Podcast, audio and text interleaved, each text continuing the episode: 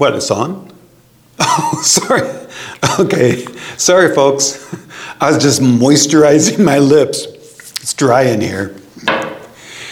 Anyway, friends, thank you for joining me today on Breaking Open the Word. I'm Father Ron. And before we get started, let me ask you something. Who would you most like to have dinner with, alive or dead? Anybody?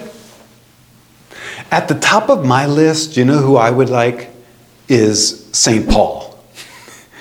I just think the letters that I read from St. Paul that we've all heard over and over again, I just think he would be fascinating.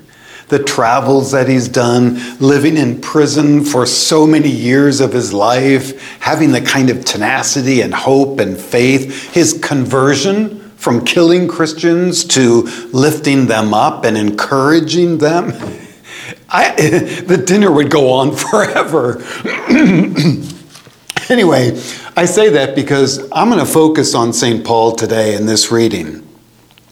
So it's from 2 Thessalonians, 2 Thessalonians, and it goes like this The Lord is faithful, He will strengthen you and guard you from the evil one. We are confident of you in the Lord that what we instruct you, instruct you, you are doing and will continue to do. Here's the kicker. May the Lord direct your hearts to the love of God and to the endurance of Christ. Isn't that a great line? May the Lord direct your hearts to the love of God and the endurance of Christ. You know, probably St. Paul is the most used in weddings, especially that piece from Corinthians. You know it. Love is. what is love is kind love is gentle love never put on you know it's this beautiful eloquent um, I don't know, profession from St. Paul, and he has many of these kinds of uh, writings, which is why people love him, which is why I love him. But every once in a while, we get also these glimpses of something much more challenging that lies behind the eloquence, as I think we do here today in this scripture. And it's that last line that gets me. It's so pretty, but it's also so challenging if we hear it and listen. So remember, it says, May the Lord direct your hearts to the love of God in the endurance of Christ. Now, this is what I want to think is what St. Paul does not say is may the Lord open your hearts to receive the love of God. That would be nice, but that's not what he says.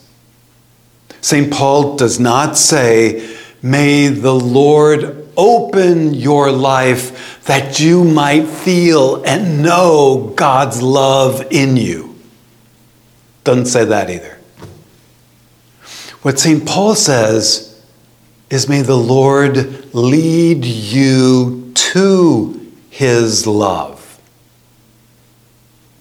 And then it's your choice, right? It's, it's your decision whether or not to receive and to embrace that love. That's a big difference from just passively receiving something to choosing to embrace that something. So, if we're drawn to that love, what is it that we might accept it or reject it? What is the love of God? And, folks, I think, and this is what my point is today that love is a push and pull, I think. as I read scripture, as I reflect on it in my own life, it's a push and pull. It's an ebb and flow. It's a yin and yang. There is two sides to the love. So, on the one side, it is everything we hope for and are promised from God to us.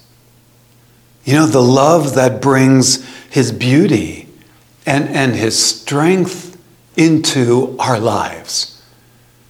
The love that gives us the promise that God says, I will be with you always. I will help you. I will guard you. I will guide you through your life. That love. and that's a beautiful promise that I will gladly accept. And that is the push. When we say yes to that love of God in our lives, God pushes that promise into us. Right? I mean, it, it imbues every part of our being. Now, here is the other side the pull. Do you ever notice in Scripture? Almost anybody that ever came to Jesus and whose life was transformed happened because Jesus pulled something out of that person. Right? So the woman caught in adultery or, or a sinful woman who comes to Jesus, what does he do for her? He pulls out from her her true self. Right? Not the sinful woman, the beautiful one that God created her to be the woman at the well. I mean, it just goes on on Bartimaeus, all of these people. And that is the pull of God's love, the challenge. So while we accept his beauty into our lives, it is the challenge for us, as Jesus himself did, to pull forth that same love from those around us right? To, to help others see themselves as children of God. When they're having rough times, it is your job and mine who have accepted the love of God in my life to reach out and to help this person know that same reality. When someone is lost and afraid, it is our role to reach out to bring them comfort and stability in the love of God.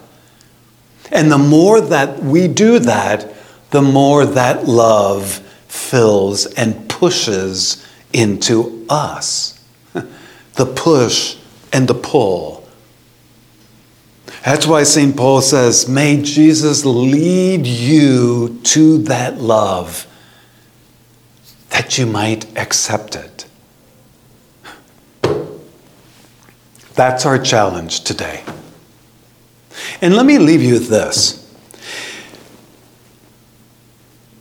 It's a very simple challenge loving God, pulling forth that love from another, bringing joy into the life of someone who is broken giving guidance to someone who feels lost. We don't have to think big, think simple. We have opportunities for this every day. Let me tell you this. Not long ago, I was at a train station. And this was in another country, this is in Paris, where our mother house is as Vincentians. And I had the privilege of being there. I was at a train station waiting for my train, lots of people around. And of course, I don't speak French, very little. And so while I was on the bench there waiting, people everywhere, a homeless man comes with his bags of stuff. He had gloves with holes in them, dirty, dirty, ripped clothes, the whole bit. And he comes, and I'm looking at him, getting closer and closer, and I'm thinking, oh my gosh, he's going to sit next to me. And he does. And oh, really smelled badly as well. And it made me a little uncomfortable, I've got to say. I'm not proud of that, but, but it did. And the first thing that welled up in me is the desire to get up and leave. But I didn't want to do it so soon because it would be too obvious. I didn't want to hurt his feelings. So I just kind of sat there, kind of waiting my time before a natural removal would happen. Well, in the meantime, as we're sitting there, he reaches into his bag, shuffles around, and I'm thinking, oh my gosh, now what? And then he pulls out a box of caramels, salted caramels, probably someone gave him. It was unopened. And so he's there and he spends like the next minute or minute and a half trying to open the, the bag of caramels, but was hard because of the gloves and everything else. And so he was trying to open it, open it. Finally, he almost gave up when he looks over and says something to me in French. and I was like, uh, uh. And so he hands me the box, like, can you help me? So I was like, oh, sure. So I open the thing up and I give it back to him. He grabs one of the candies, untwirls it, puts it in his mouth, and I could kind of see this big smile on his face and this kind of a groaning I heard, like, oh, mmm, oh, you know. And I was like, wow, he likes caramels. and that's when I was about to get up and leave when he looks over at me with a smile and hands me a caramel for me to eat. And I was like, oh, no, no, gra-. I said, no, gracias. I said, no, no, thank you. And he's like, please, he says in English, please. I was like, no, no. I'm like, I'm not going to take his food. And then he just kept pushing, pushing. So finally, I grabbed the caramel, I untwirled it, put it in my mouth, and I got to say, it was awesome. it was so good. But I put it in my mouth, and I kind of smile, and he looks at me and he nods, like, right? Mm, as he continues to kind of chew and savor the caramel. That smile on his face got bigger and bigger. Wrapped the box up, put it back in his bag, sealed it up, gave me a nod, stood up, grabbed his cart, and slowly wheeled away.